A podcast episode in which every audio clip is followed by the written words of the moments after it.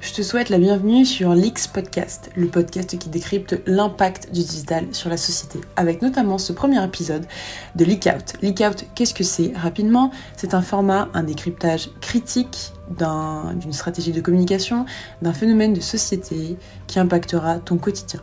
Et nous commencerons ce premier épisode par le Covid-19, du moins l'impact qu'il aura eu sur ta consommation propre. Let's go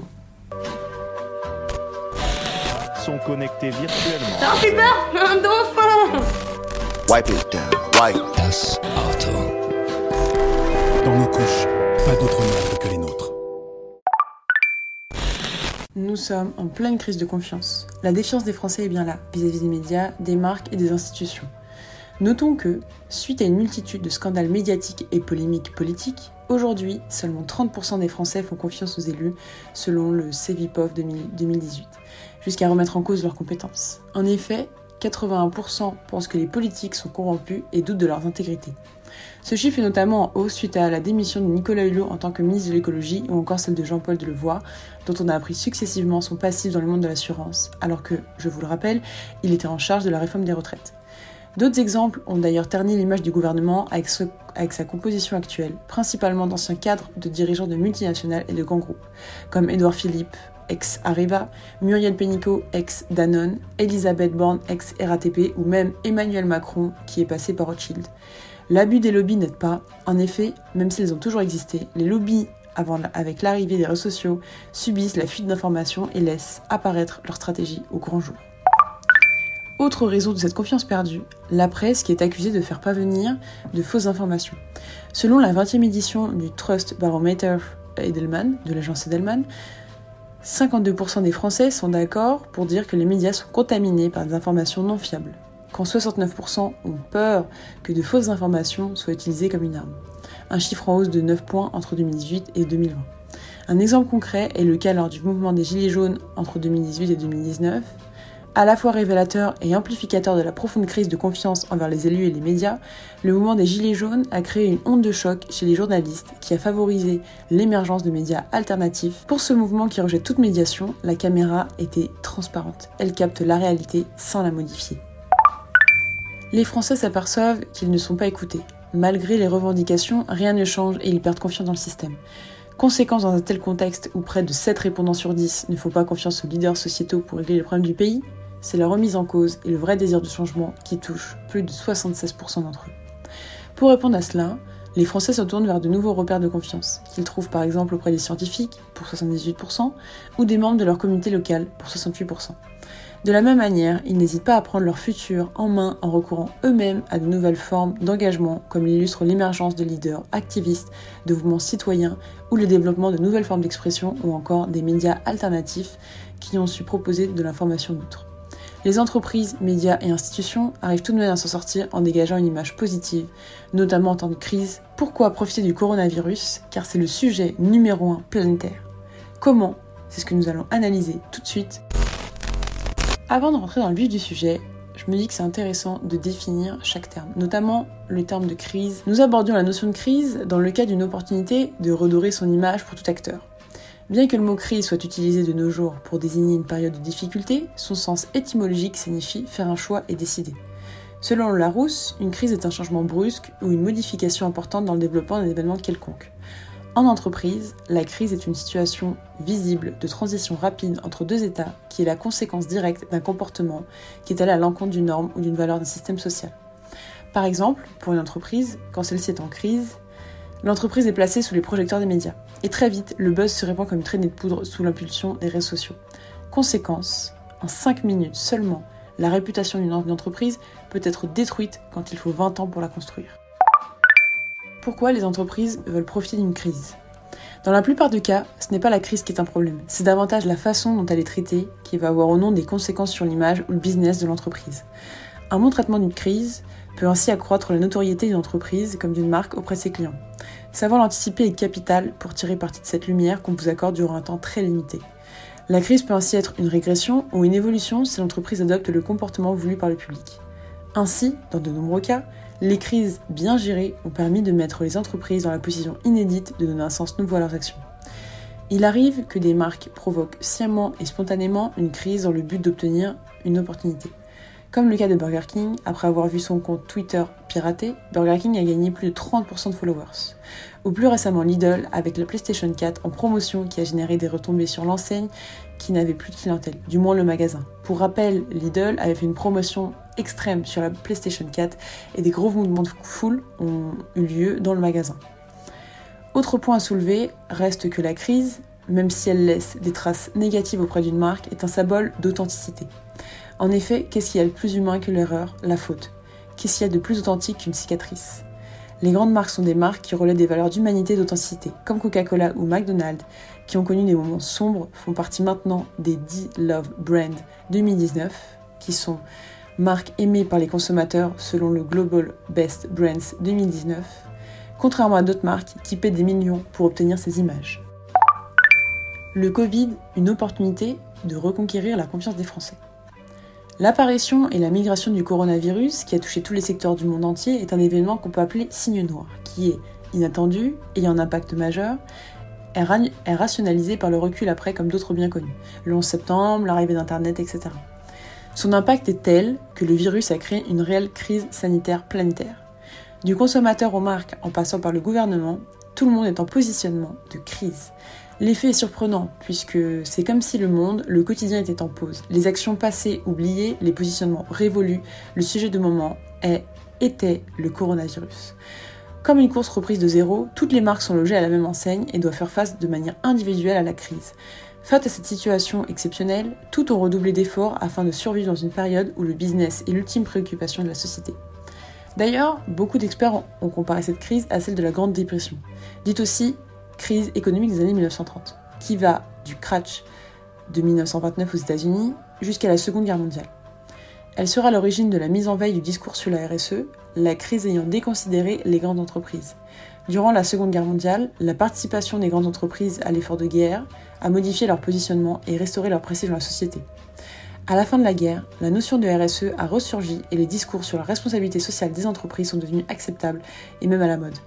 En effet, à cette époque, comme plus de 51% des consommateurs aujourd'hui, ils se tournent vers des marques en lesquelles ils ont confiance. Selon d'ailleurs le rapport spécial Brand Trust and the Coronavirus du Trust Barometer Edelman 2020. La manière dont les entreprises se comportent aujourd'hui aura alors un impact majeur sur leur business en sortie de crise. Pour une marque, l'attitude et les prises de position lors de la crise du Covid-19 auront un impact direct sur leur business de demain. Les marques et dirigeants l'ont bien compris. Pourquoi profiter du virus Car c'est le sujet numéro un planétaire. Comment? C'est ce que nous allons voir. Les causes, une méfiance généralisée. Comme on l'introduisait plus haut, nous sommes dans une ère particulière. Post-confinement où règne la méfiance. Les Français attendent des marques qu'elles prennent le relais d'un pouvoir politique, palote et élitiste. Rappelons que près de deux tiers des consommateurs français, 65% en soi, choisissent aujourd'hui d'acheter ou de boycotter une marque pour ses prises de position. Pour les marques, l'enjeu de taille s'aventurer dans une communication politique qui dépasse les simples enjeux héroïstes est devenu essentiel à la survie des entreprises comme marque durable et décente. Car rappelons-le, tout est politique, et les comportements de consommation le sont de plus en plus. Les modes de consommation évoluent, l'écologie qui n'était pas un sujet par exemple dans les années 2000 est devenue un sujet collectif aujourd'hui. La RSE, une nouvelle approche. Dans le cadre de cet enjeu, les entreprises ont depuis quelques années adopté une nouvelle stratégie, la RSE, la responsabilité sociale des entreprises qui est un concept dans lequel les entreprises intègrent les préoccupations sociales, environnementales et économiques dans leurs activités et dans leurs interactions avec leurs parties prenantes sur une base volontaire. En clair, c'est la contribution des entreprises aux enjeux sociaux et au développement durable. Les entreprises qui y pratiquent sont amenées à jouer un rôle qui dépasse le cadre de leurs activités économiques en participant au bien public, en luttant contre la pauvreté par exemple, l'analphabétisme, l'inclusion, etc ainsi qu'en promouvant le développement durable, la gouvernance, l'éthique et l'instauration d'une philosophie conforme aux droits de l'homme. Le concept s'est démocratisé en 1960, mais il remonte plus loin dans l'histoire, notamment dès le XVIIIe siècle. C'est par exemple le boycott par des consommateurs anglais du sucre de canne des Caraïbes, produit grâce à l'esclavage, ou au XIXe siècle, en Europe, l'apparition d'une législation relative à l'amélioration des conditions de travail des ouvriers, explique Frédéric Tiberghien, président de l'Observatoire sur la RSE, RSE. Plus proche de nous, c'est le rapport Brundtland, publié en 1987 par la Commission mondiale sur l'environnement et le développement des Nations Unies qui définit la politique nécessaire pour parvenir à un développement durable. C'est pourtant capital pour 87% d'entre eux qui estiment les engagements comme prioritaires. Greenwashing et purpose washing, quand le storytelling ne suffit plus. Dans ce sens, nombreuses entreprises ont communiqué sur leur engagement, quitte à parfois un peu trop enjoliver leurs actions. C'est ce qu'on appelle le purpose washing ou walk washing. Qu'est-ce que c'est? Concrètement, c'est une pratique publicitaire ou communicationnelle par laquelle une marque revendique un engagement pour une cause, sans que cet engagement déclaré se traduise réellement dans les faits pour en récolter les bénéfices sur son image. Cette pratique est notamment coutume concernant les actions écologiques dites responsables. C'est ce que plus communément on appelle le greenwashing, en traduction française littérale éco-blanchissement selon le grand dictionnaire terminologique.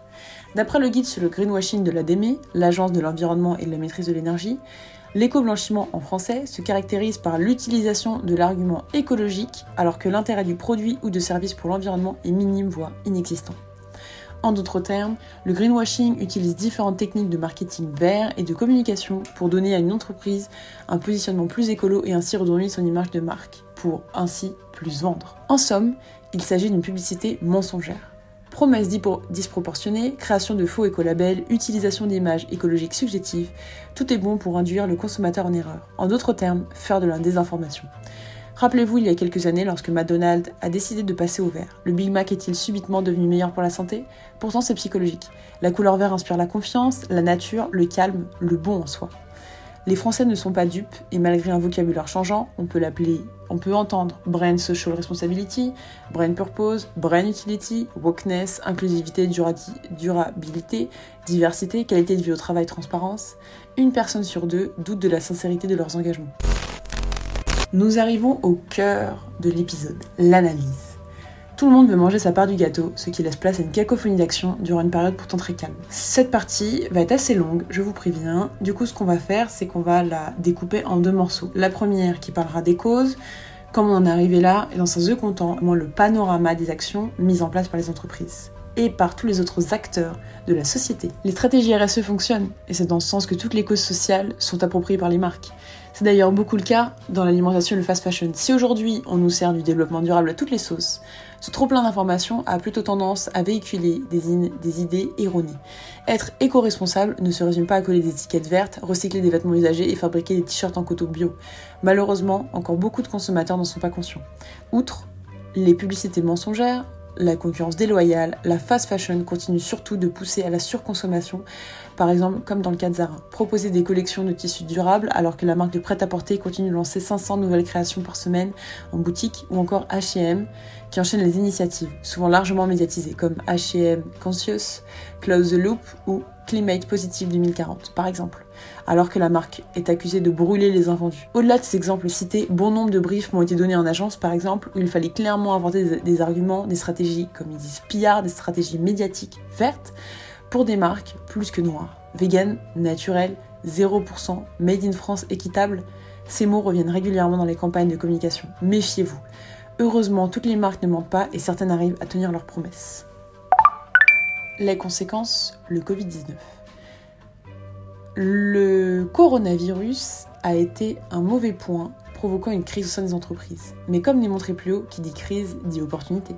Et c'est une aubaine pour les entreprises en mal de discours qui perdaient en crédibilité et en visibilité. En effet, en subissant l'impact du Covid, il était nécessaire de se réinventer afin de profiter de cette crise qui est le sujet numéro un mondial.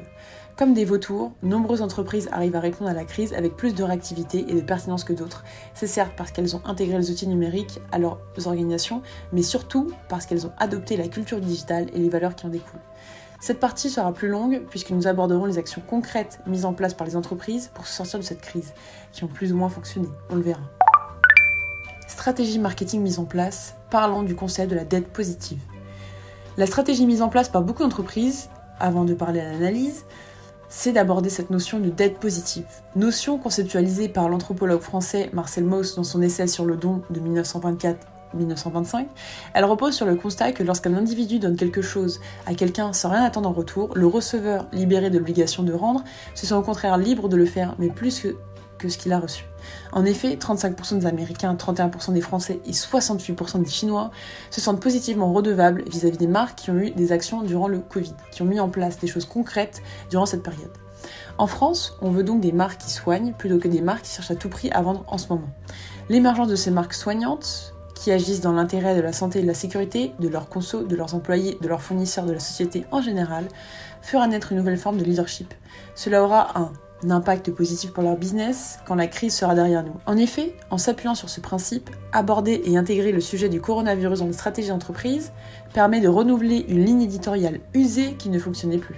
Exemple, une campagne d'assurance ayant fait appel à une sportive de haut niveau comme Egérie, qui a tweeté son annonce de manière sponsorisée, donc qui a mis de l'argent dans la médiatisation de cette annonce, sur les réseaux sociaux et qui a reçu moins de 100 réactions durant la campagne. C'est énorme, ou devrais-je dire pourri. Aussi, toutes les marques qui s'y sont mis petit à petit afin de récolter la rare lumière qui apporte toute prise de parole sur le sujet ont réalisé des actions concrètes. Nous allons examiner par secteur et typologie d'entité quelles ont été les stratégies mises en place. Institutions, médias, marques et consommateurs sont passés au crible. Un travail qui permet d'avoir une prise de recul sur le sujet. Commençons avec les institutions et la sphère corporate. Pendant la pandémie, le show politique et corporate a été nourri de différentes initiatives et la bataille d'ego a commencé. En effet, la lumière revient à celui qui saura s'exprimer en premier. Toute communication suivante perdra en intensité. C'est dans ce sens que le gouvernement a commencé par lancer l'opération hashtag Influence for Good en mobilisant plusieurs influenceurs volontaires pour accompagner la diffusion des bonnes pratiques et appelle les messages de soutien des institutions et organisations impactées par la crise sur les réseaux sociaux. Ce qu'on a également vu, tandis que le MEDEF profite de la crise du coronavirus pour mener un lobbying anti-écologie en contournant voire supprimant les lois et réglementations environnementales en vigueur ou pour demander de différer les engagements pris sur la baisse des émissions. Cette actualité a été retrouvée dans un courrier rendu public par Mathieu Orphelin, député du Maine-et-Loire. Il cite plusieurs exemples dans un courrier du MEDEF envoyé à la ministre de la Transition écologique et solidaire, demandant par exemple un report de dispositions liées à la loi climat-énergie, mobilité, votée il y a seulement quelques mois, la loi économie circulaire et la révision de la directive émissions industrielles, revenir sur la réglementation européenne qui impose à partir de 2020 des émissions moyennes de 95 grammes CO2 par kilomètre pour les voitures neuves et reporter le système de compensation des émissions de transport aérien qui devait se mettre en place cette année. Ce qu'on a également vu, c'est une multiplication des prises de parole des dirigeants. Avec la crise sanitaire et le confinement qui lui a succédé, la prise de parole des entreprises a été bouleversée. Ces derniers plaçant le curseur entre l'absence totale de communication et la communication tous azimuts pour occuper le terrain. Petit à petit, les prises de parole se sont multipliées. Dans le top 100 français des CEO de comics sur LinkedIn, 86% des CEO du 440 ont communiqué au moins une fois. La majorité dans la presse, puis 55% sur LinkedIn. Les messages concernaient d'abord le soutien aux employés et la reconnaissance du travail de terrain, car leur secteur a été touché. Orange, Accor, Veolia, Danone Carrefour, L'Oréal ou Airbus. Le deuxième type de message était des, des dirigeants qui ne communiquaient qu'en actes et actions concrètes, par exemple le CEO du Crédit Agricole, de Total ou de Air Liquide. L'objectif était d'assumer une prise de distance avec le ton et la posture de l'entreprise pour, in fine, en gagner en authenticité et en proximité avec leurs clients. C'était l'enjeu vraiment de la sphère corporate. Par exemple, Philippe Brassac réussit à faire des vidéos sur son iPad dans son bureau. Stéphane Richard répond aux questions d'un youtubeur depuis son appartement. Avec le confinement, les dirigeants ont une moins grande capacité à contrôler leur image. Et c'est ce manque de contrôle précisément qui permet à nombre d'entre eux de gagner en authenticité et en proximité avec l'opinion publique, pour peu de respecter certaines règles. Néanmoins, on peut douter de l'authenticité des publications. Sur les réseaux sociaux, il y a deux types de dirigeants. Ceux qui s'y impliquent personnellement et ceux qui font gérer ça par leur community manager ou leur agence. Et ça, entre nous, le post LinkedIn publié sur le compte corporel de l'entreprise et publié à la même seconde sur le compte dirigeant, qui le gère? On parle de sphère corporate, on parle de CEO, on parle également d'agence, la multiplication d'offres d'agence. La période a été favorable pour les CEO, mais également les CEO d'agences de communication, de cabinets de conseil, qui ont également partagé leur vision de la situation et positionnement à venir. Il déferla une vague de milliers de tweets bienveillants quant au futur de notre civilisation et de tribunes spécialisées qui ont affirmé haut et fort que le confinement, je cite, est une opportunité à saisir pour créer un monde nouveau. Réel pain pour agences de communication, cabinets conseils et think tank digital qui profitent de cette crise pour renouveler leur offre en proposant des solutions dédiées au changement avec un objectif, le business. On parle de Business Recovery Challenge du Hub Institute, Solidaire, pas solitaire de Diversity Days, l'association, l'agence Babel qui lance Restart, un programme d'action pour réinitialiser dès aujourd'hui la communication des marques, un guide post-crise proposé par John Kingcom, etc. Report, études, newsletter dédié, pleuvent, permettant à chacun de démontrer son expertise et in fine briller, mettant en avant de nouveaux positionnements et nourrissant le jargon de la RSE avec par exemple Story Doing, qui est selon le Hub Institute opposé au Covid-19 washing. Autre acteur, les marques traditionnelles. L'objectif était clair créer de la préférence de marque pour avoir un coup d'avance sur le monde d'après, notamment face à des consommateurs qui ne réagissent plus face à un discours RSE mensonger. Également, s'ils peuvent, dépoussiérer leurs images. Les entreprises doivent monter qu'elles se soucient de la situation et du bien-être des citoyens. Le silence est la mort, comme la disparition de Camailleux, jugée dépassée et hors de prix par rapport à la qualité proposée. Ce sont des commentaires que j'ai vus sur Twitter. En fait, 77% des marques pourraient tout simplement disparaître et aucun client ne s'en soucierait, selon l'enquête sur les marques significatives réalisée par Abbas en 2019. Globalement, la réaction des marques traditionnelles peut être découpée en trois parties, en trois réactions. Première réaction sont les réactives les entreprises se doivent adapter leur communication et publicité. Pour 77% des Français sondés, il est important que la communication et la publicité des marques soient axées sur la manière dont leurs produits peuvent les aider à mieux vivre la situation actuelle. Ainsi, Vogue a mis un accès gratuit à des journaux, à journaux gratuits pour le mois de mars. Certaines marques ont stoppé les campagnes, n'ayant plus de raison d'être. KFC au Royaume-Uni, KFC a dû revenir sur sa dernière campagne concernant son célèbre slogan Finger Licking Good. Même la moindre insensibilité ou accidentelle peut se transformer en crise et avoir un impact durable sur l'image de marque et les fonds propres. Coca, par exemple, annonce la suspension de ses campagnes comme acte solidaire. Seconde réaction, ce sont les solidaires, du coup. Le brand utilité qu'on présente un petit peu plus tôt. 78% des Français pensent d'ailleurs qu'il vaut mieux uniquement communiquer sur les produits capables de montrer que les marques ont bien pris en compte la crise et son impact sur eux. Dans ce cadre, les actions sont nombreuses et remarquables. Nous ne pouvons que nous réjouir de l'élan de solidarité des entreprises qui font évoluer leur routier industriel, bien sûr, pour contribuer à cette lutte contre le coronavirus. LVMH, Yves Rocher, Inditex, Fashion 3, Renault, PSA, Dyson Air Liquide, elles sont nombreuses. Que cela soit à travers la production des gels désinfectants de masques. En 2021, Hermès et LVMH, ces mêmes marques qui avaient produit au plus fort de la crise des masques pour le personnel soignant, en ont intégré à leur nouvelle collection. Le masque est devenu un objet statutaire, un objet de désir. Et quand l'outil industriel n'est pas impliqué, les marques investissent. C'est le cas de The Coca-Cola Company, qui avec ses partenaires embouteilleurs et la fondation Coca-Cola a décidé de verser 120 millions de dollars pour soutenir les opérations de secours auprès des communautés touchés par le Covid-19. On peut noter également les producteurs de masques et gels, donc Pernod Ricard, Decathlon, Sanofi, LVMH. Pernod Ricard qui a par exemple été l'une des premières grandes entreprises à réorienter sa production de ses usines dans le monde vers les gels hydroalcooliques. Decathlon et sa stratégie intéressante, qui a pu si rapidement s'organiser pour répondre à la demande des hôpitaux pour son masque Easy Breath et monter une task force de co-création avec une trentaine d'acteurs. C'est parce que l'entreprise a de longue date intégré ses principes d'agilité et de collaboration à ses modes de fonctionnement que cela a fonctionné. Plus prosaïquement, cette approche lui a aussi permis de lancer rapidement un nouveau canal de vente avec l'installation de corners dans les francs prix parisiens quelques semaines après le début du confinement. On peut également noter les nombreuses initiatives comme les paniers solidaires, initiatives de microdons, les plateformes de crowdfunding Ulule, KissKissBankBank et CarNews, pour créer des paniers comprenant des produits de première nécessité à destination des plus fragiles, personnes isolées, personnes âgées, SDF, avec la Croix-Rouge, mais également soutien à l'assistance publique, hôpitaux, hôpitaux publics, hôpitaux de Paris, pardon. Dans le top 5 d'entreprises dont l'engagement durant le Covid a semblé le plus sincère, France Télévisions, qui a bousculé ses programmes pendant le confinement, se place en tête suivi par Decathlon, comme on a noté, comme on l'a montré un petit peu avant, Intermarché, Leclerc et Carrefour.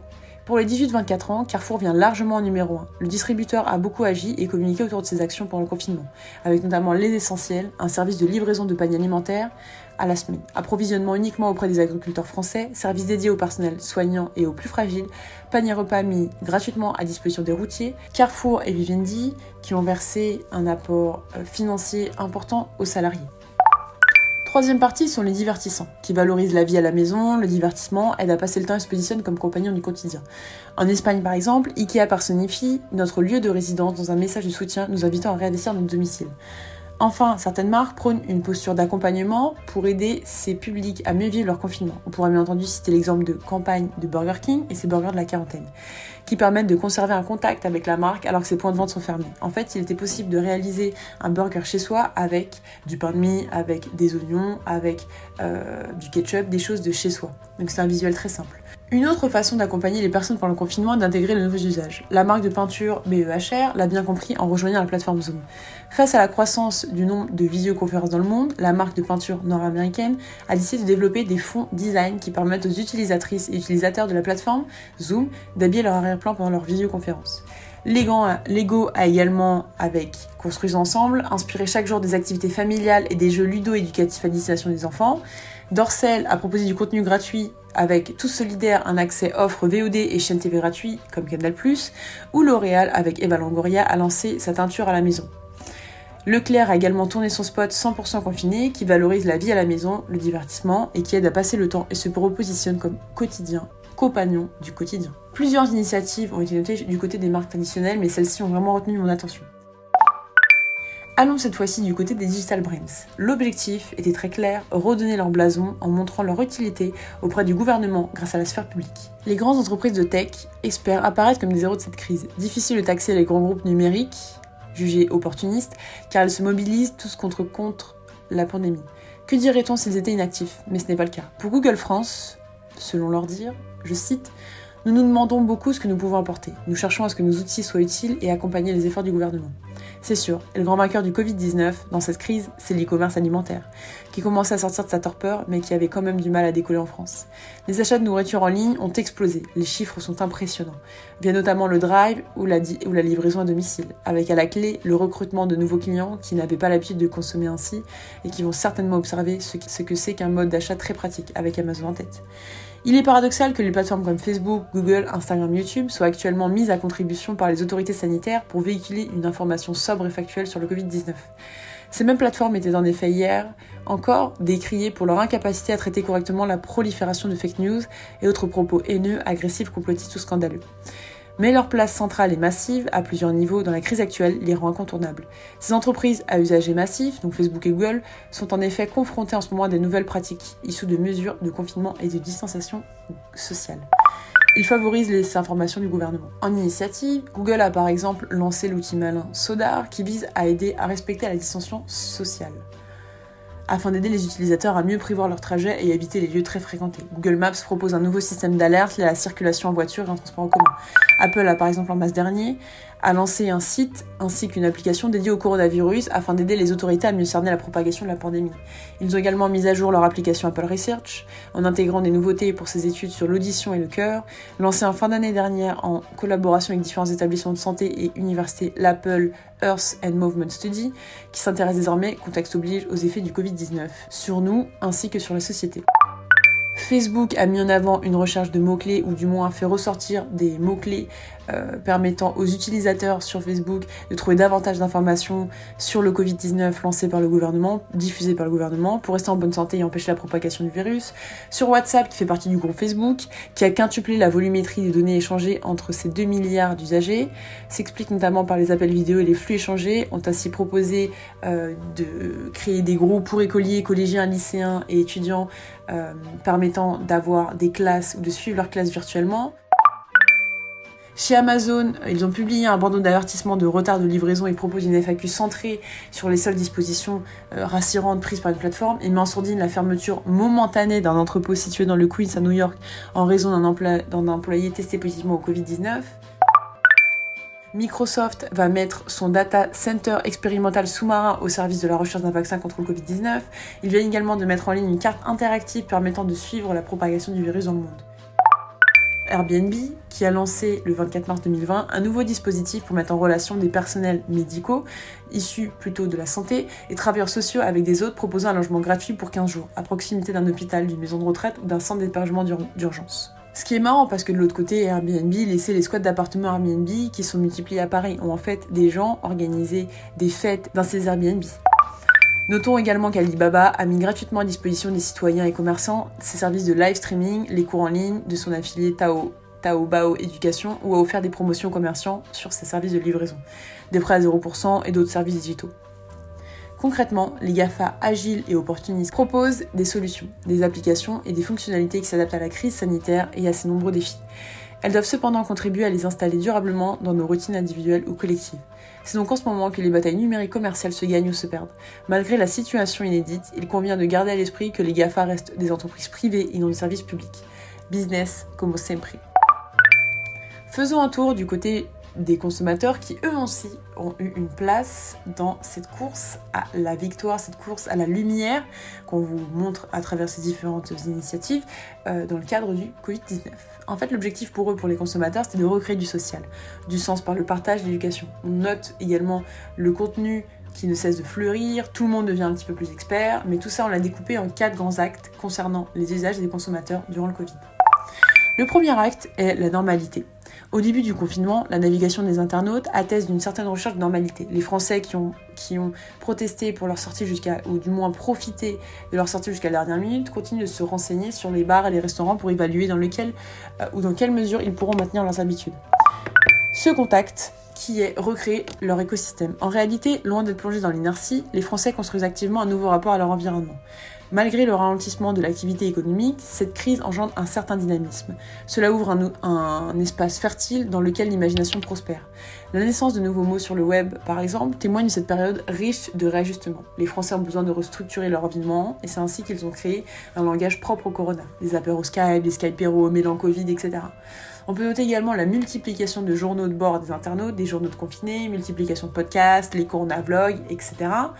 Également, qui dit confinement dit temps à occuper. Les grands gagnants de cette situation seront clairement ceux qui l'auront intégré dans leur communication. Avec des cours de yoga en live, des activités pour les enfants, partage de conseils pour les entreprises, les contenus n'ont cessé de fleurir et c'est tant mieux. Troisième acte, qui est l'épilogue, le temps de la réinvention, l'évasion. Adoption de nouveaux repères permettant de se projeter à nouveau dans le futur et annoncer les prémices d'une révolution dans son mode de vie. L'objectif, c'était de faire de cette modification du quotidien une expérience positive, voire épanouissante, qui permette de prendre du temps pour soi, d'opérer un renouveau naturel de ses modes de vie.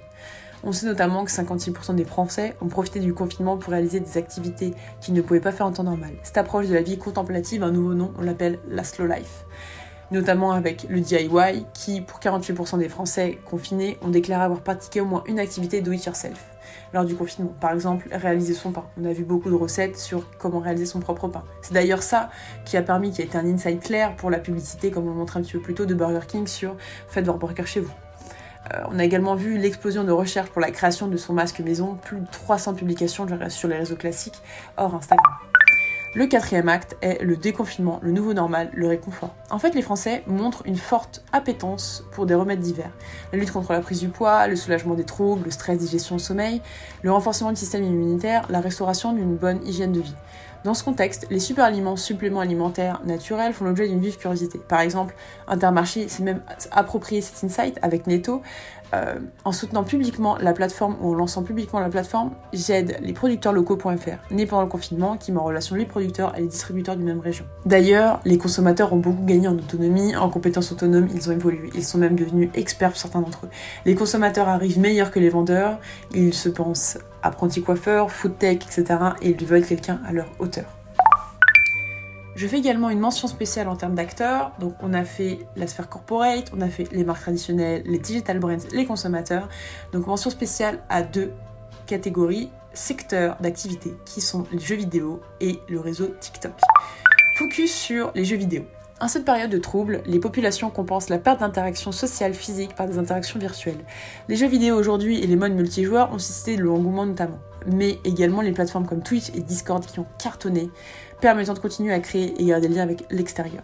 Depuis le confinement, Twitch a vu un bond de 30% de son audience, une dimension sociale qui n'a pas échappé par exemple à l'OMS, l'Organisation mondiale de la santé, qui s'associe à de grands éditeurs de jeux, notamment Activision Blizzard, qui a créé Call of Duty ou World of Warcraft, pour la campagne hashtag Play Apart Together, jouer séparément mais ensemble, qui utilise le jeu vidéo comme support de message de prévention contre le coronavirus, en conseillant de jouer le temps que durera la, pandémie. L'OMS espère ainsi sensibiliser des millions de personnes au bien fondé du confinement. On peut également noter Travis Scott qui s'associe à Fortnite à travers son événement Astronomical pour dévoiler son nouveau jingle directement sur Fortnite, une opération ayant réuni 27,7 millions de viewers uniques. La performance a quant à elle été visionnée plus de 45 millions de fois. Parmi les, mobilisations françaises à saluer, on note le marathon finement de The Rator, père du Z Event, événement caritatif. En 2019, ils avaient réuni 54 streamers et mobilisé leur communauté pendant plus de 54 heures au profit de l'Institut Pasteur. 3,5 millions d'euros avaient été levés pendant ce marathon, le record mondial. On peut également noter qu'au Japon, les écoles ont utilisé Minecraft pour réaliser leurs cours. Alonso, le rappeur originaire de Marseille qui bénéficie de son sport officiel Puma, euh, qui se produira en direct de Los, Santos, sur GTA euh, V. À l'occasion de cet événement très particulier, l'artiste compte ouvrir une cagnotte solidaire dont tous les dons seront renversés à la Fondation de Marseille pour soutenir les équipes en première ligne face au coronavirus. Ce qu'on note, c'est que le marché du jeu vidéo se porte mieux que jamais à la faveur du confinement.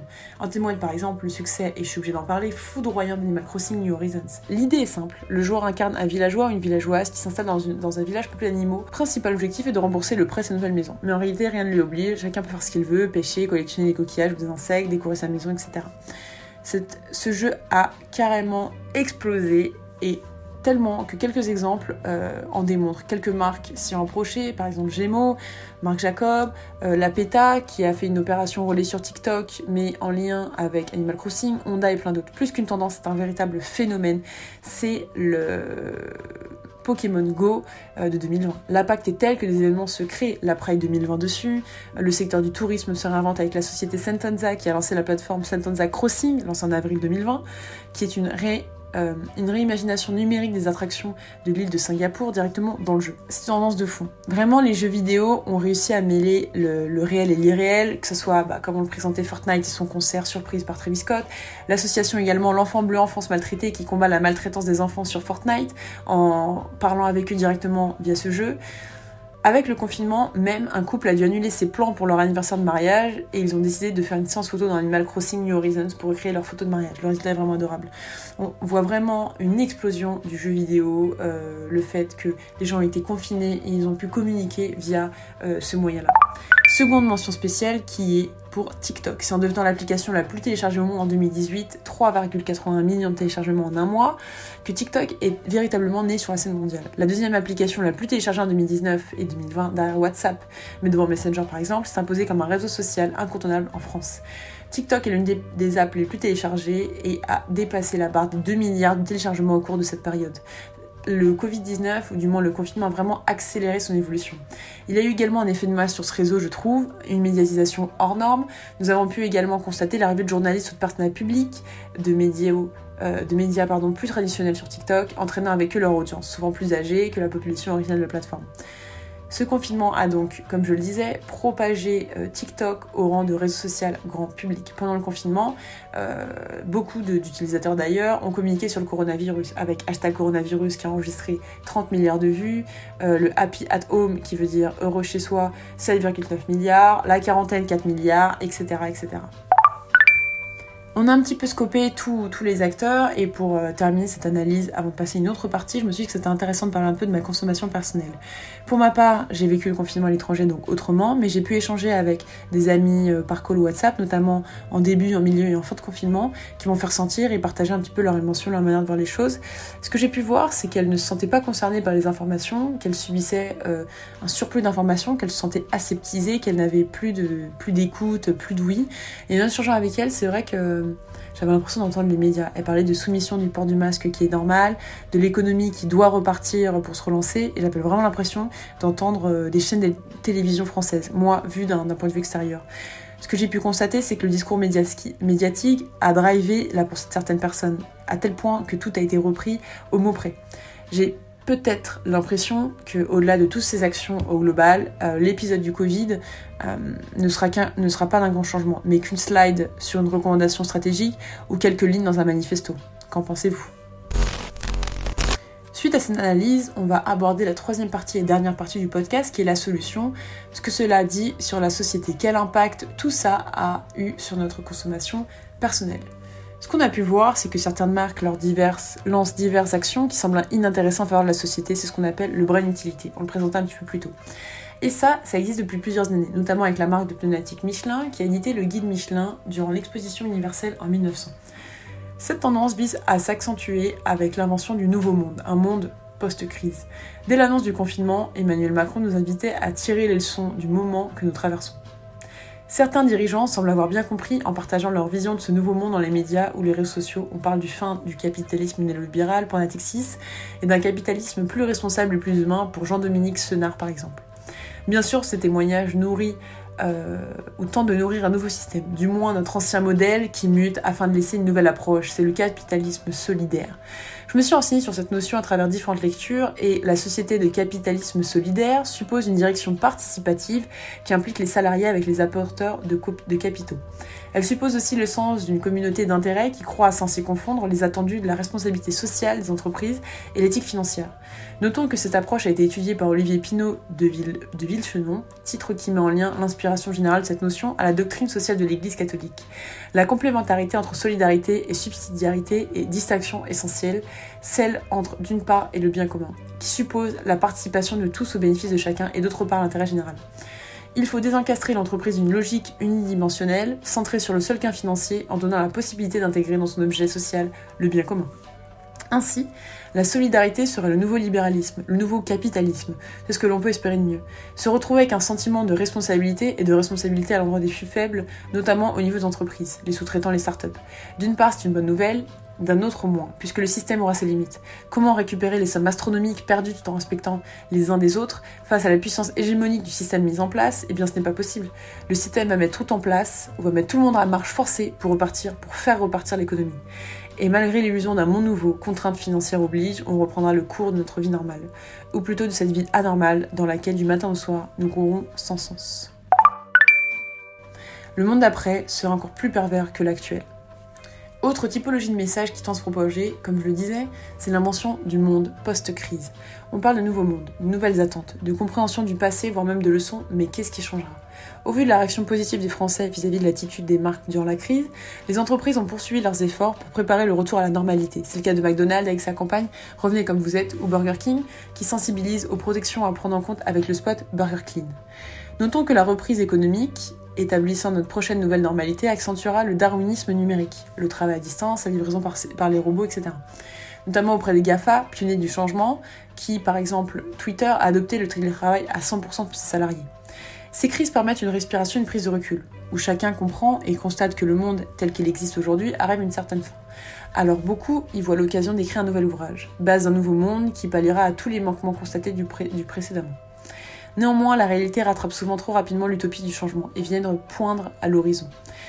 Les premiers signes d'une lente transformation. Apparaissent les premières décisions pour limiter l'hémorragie que la crise aura causée qui viendront remettre à plus tard les volontés de la nouvelle ère. Pendant ce temps, le lockdown a forcé une, une confrontation collective avec nos habitudes de consommation non durables et contraires à l'éthique. Une fois que tout est fini, voulons-nous vraiment revenir à la situation actuelle? Une nouvelle génération d'entreprises emblématiques est sur le point de voir le jour. Comme chaque destruction, créative, c'est la notion de discussion créative, chaque industrie étant confrontée à des problèmes de dommages environnementaux et sociaux. En effet, les grosses structures se déchargeront des collaborateurs et lanceront les vagues de licenciements de masse, comme le cas d'American Airlines ou de Airbnb, qui ont licencié 1900 employés, ou de 22% des entreprises qui envisagent de licencier pour s'en sortir, entre guillemets, selon une enquête réalisée par StaffMe, publiée dans le Parisien. Le monde ne sera pas plus beau, je ne sais, je le sais, mais il sera encore plus pervers. Et les entreprises ont bien compris en vernissant leur action, qui ont censé être des actions de bon sens comme actions vertueuses. C'est le Covid washing.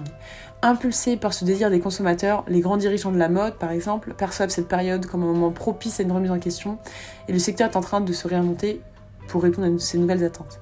Récemment, par exemple, sous l'impulsion la Wintour, Vogue a lancé Vogue Global Conversation, une série de discussions entre éditeurs, designers et, et directeurs de mode pour repenser l'industrie for the better. Sur Instagram, Simon Porte Jacquemus a également expliqué que plus que jamais dans cette période, il est fier de proposer deux collections par an, pas une de plus. Ça veut dire que nous arrivons dans une société, dans une société qui est un petit peu plus pervers, mais des choses, des actions plus concrètes euh, arrivent. Des choses qui normalement sont normales. Encore plus récemment, par exemple, H&M a partagé ses nouveaux engagements. La marque se promet plus transparente. Elle promet à ses clients de leur fournir pour chaque vêtement le nom de l'entreprise qui l'a fabriqué. Elle a également lancé une plateforme H&M Take Care, reprenant des conseils pour faire durer et réparer ses vêtements. Le monde d'après est le nouveau Take for Good, selon Marine Portrait, journaliste pour l'ADN. Où j'en ai bien peur, une slide, comme je le disais plus tôt, de contexte supplémentaire dans une recommandation ou un manifesto. La confiance, nouvelle monnaie des marques. On y arrive, on y arrive. Après avoir tout un petit peu décortiqué, la crise, en quoi le Covid euh, est une opportunité pour les entreprises, en ayant montré qu'est-ce qu'ils ont fait concrètement, quelles actions ils ont mis en place. Si la visibilité n'est plus l'enjeu des marques, mais qu'est-ce que ce serait? Nous partons du constat suivant. La prégnance de la notion de crise dans la société est actuelle. Celle-ci a fait émerger de façon sensible le sujet de la confiance dans la société, et sans doute particulièrement dans la société française, dont le scepticisme souvent pointé du doigt invite à la méfiance voire la défiance. Si nous avions une confiance aveugle avant d'acheter un produit, puisque la dame dans la publicité disait qu'il allait être plus blanc que blanc, aujourd'hui il n'en est rien. L'évocation simple d'un bénéfice fonctionnel ne marche plus. Ce n'est pas une nouveauté. La confiance, en fait, a toujours été la base de toute relation et communication. Néanmoins, dans l'ère où l'attention était portée un peu partout et diluée, la confiance à elle était un atout majeur pour les marques. Le corona a juste, ou du moins l'épisode du Covid, a juste été un accélérateur, un accélérateur. Aussi, constituant un élément central de toute stratégie, la confiance est cette propension que l'on a associée à une marque. Elle se traduit par un sentiment d'attachement qui valorise la marque dans un système concurrentiel. Comme tout sentiment, la confiance est changeante. Une marque doit-on travailler en permanence à maintenir ce lien de confiance? Pour s'assurer la confiance du consommateur, les marques rivalisent d'imagination pour véhiculer une image rassurante, surtout dans un environnement post-Covid, puisque regagner la confiance devient un pari difficile. La stratégie à adopter consiste alors à agir plutôt que communiquer, comme ils l'ont fait lors de l'épisode du Covid. Inutile de demander au consommateur de redonner sa confiance à une, marque, au risque de la marque soit encore plus décrédibilisée. Le travail consiste alors à se remettre en cause et mettre en œuvre des actions concrètes pour assurer à nouveau la qualité d'une marque et de ses produits avant de communiquer. Vous voyez un petit peu le sens et où je veux en venir. Le consommateur qui a perdu confiance estime en effet que la crise que la marque subit est due à un système défaillant. Du coup, elle peut ressortir avec une image positive. Il est donc indispensable de remettre en cause le fonctionnement pour pouvoir à nouveau rassurer le consommateur. La confiance dans les marques reposera sur une demande clé du conso de demain, le contrôle. Contrôler l'ensemble des informations que l'on donne, mais aussi contrôler la manière dont la marque nous parle, le débit, le ton, le canal. Concrètement, les actions que je recommande pour toi qui m'écoutes pour sauvegarder cette confiance. Et pour éviter de se faire berner par les stratégies marketing d'entreprise qui sont encore plus redoutantes dans une ère post-Covid, voici quelques éléments qui pourront t'aider à t'y retrouver. Concrètement, pour sauvegarder cette confiance, cette confiance qui est du coup ta monnaie clé euh, vis-à-vis des marques, c'est savoir ce que tu veux vraiment. En, en effet, tout n'est pas ni blanc ni tout noir. Tu peux être engagé sans être militant, pour autant en faveur de la protection de l'environnement, mais ne pas vouloir dépenser 15 euros à chaque produit de beauté bio, entre guillemets durable, made in France. Il ne faut pas culpabiliser sur ce point. En effet, on ne demande des parfaits, on se demande d'être parfait, on nous demande d'être parfait à l'aide du discours moralisateur. Je pense qu'il est important de choisir son combat. Inégalité, euh, sauvegarde des animaux, les causes sont hélas nombreuses et la soutenir par notre propre consommation. Ce qui est important aussi, c'est de ne pas donner sa confiance aux inconnus. Comme tu aurais pu l'entendre enfant, il ne, faut pas, tout prendre pour argent comptant, tout ce que tu vois au comptant. C'est un élément compliqué à mettre en place, même pour nous marketeurs ou communicants qui sommes approchés comme des consommateurs. Il faut prendre conscience de la valeur de notre conscience, de notre confiance, pardon. Comme pour tout proche, la confiance se mérite et il ne faut jamais la donner entièrement, notamment face à des publicitaires qui souhaitent en profiter. Plus concrètement, à court terme, ne pas tomber dans les stratégies de Covid washing avec le nom de marques qui ont voulu soutenir le moment opportun. Les services hospitalité par exemple, marque et action qu'on a présenté un petit peu plus haut. À long terme, ne pas se laisser berner par le marketing. Le marketing vert, par exemple, un assemblage made in France mais une production made in China. Euh, nous pourrons d'ailleurs réaliser un sujet dessus. Comment par exemple ne pas se laisser berner?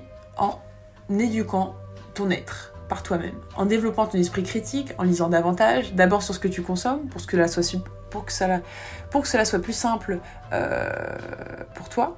Si tu n'aimes pas les livres, il existe plusieurs influenceurs qui sont nouveaux investigateurs, comme la, petite Gabi, le roi des rats, ou même notre podcast, l'X Podcast, qui te permettront d'ouvrir les yeux sur certains, sur certains aspects de ton quotidien.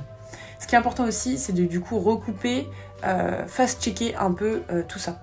Il est maintenant possible, grâce à, certaines applications de scanning qui ont le vent en poupe, de contrôler, de vérifier ce que tu achètes. Je pense à INCI Beauty, donc INCI Beauty, pour le décryptage de composition, ou UFC Que Choisir. Je ne cite pas Yuka, qui, malgré ses qualités, fait sujet à des, à des controverses. Ces applications peuvent aussi vérifier les informations diffusées. Ce sont des applications de fact-checking comme le Décodex pour le monde, le site rattrapage-actu.fr dédié à la vérification des actualités politiques ou encore le compte Twitter 20 minutes fake off. Bien sûr, si tu as le temps de fast-checker ces fast-checkers, n'hésite pas, c'est vraiment l'idéal. Je te mets plus bas un listing euh, en barre d'infos de sites de fast-checking. En compliment à travers les recherches approfondies, à travers euh, le développement de, lecture euh, et le fait de décrypter un petit peu ces, compositions, je t'invite à réaliser des recherches approfondies si tu as le temps, dans l'idéal, sur le fondateur et l'origine des produits.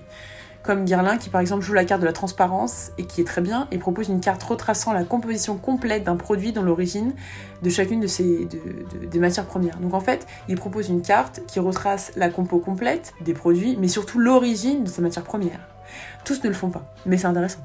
Dans ce cas, euh, si c'est un petit peu compliqué de trouver, il va falloir que tu fouilles sur le site internet. Les conditions générales de vente, les CGV en bas du site, euh, et dépasser un peu ce que tu vois. Comme disait le roi, dans, enfin, comme disait le, singe Rafiki dans Le Roi Lion. Ces différents moyens te permettront de voir un petit peu plus loin, de ne pas te faire berner, du moins de limiter euh, les arnaques euh, dues à un marketing euh, washing, euh, un Covid washing ou quoi que ce soit. Ce qu'il faut retenir de cet épisode en quelques points, c'est qu'on est dans une situation où il y a une méfiance extrême autour de nous, que ce soit politique, médiatique ou auprès des marques. Le Covid, du coup, a été, euh, comme je le disais un petit peu plus haut, euh, une opportunité, une crise euh, positive pour ces marques-là, qui ont su redorer leur blason, dépoussiérer leurs images, se positionner comme marque utile pour la société, et du coup, on fait abstraction, ou du moins dans, les, dans les, le mindset, ou du moins le- les pensées des consommateurs ont su se détacher de leur passif euh, euh, plus ou moins craignos, et également que la confiance est la nouvelle monnaie des marques. Donc la confiance n'est plus l'attention, mais c'est plutôt la confiance. Le fait qu'elles ont été utiles à un moment où tu étais faible, euh, elles ont profité de ça pour s'ancrer dans ton quotidien. En tout cas, je te remercie pour l'attention tout au long de l'épisode et t'invite à me poser des questions par message privé ou en commentaire. C'était très dense. Euh, lors du prochain épisode de Leak Out, on parlera de l'engagement des marques en lien avec le mouvement Black Lives Matter, mais ça, ce sera le mois prochain. D'ici là, je te retrouve mardi pour un épisode de Liquid, la veille d'actualité à ne pas laisser fuiter, et à très vite, les liqueurs. Ne vous laissez pas berner. À bientôt!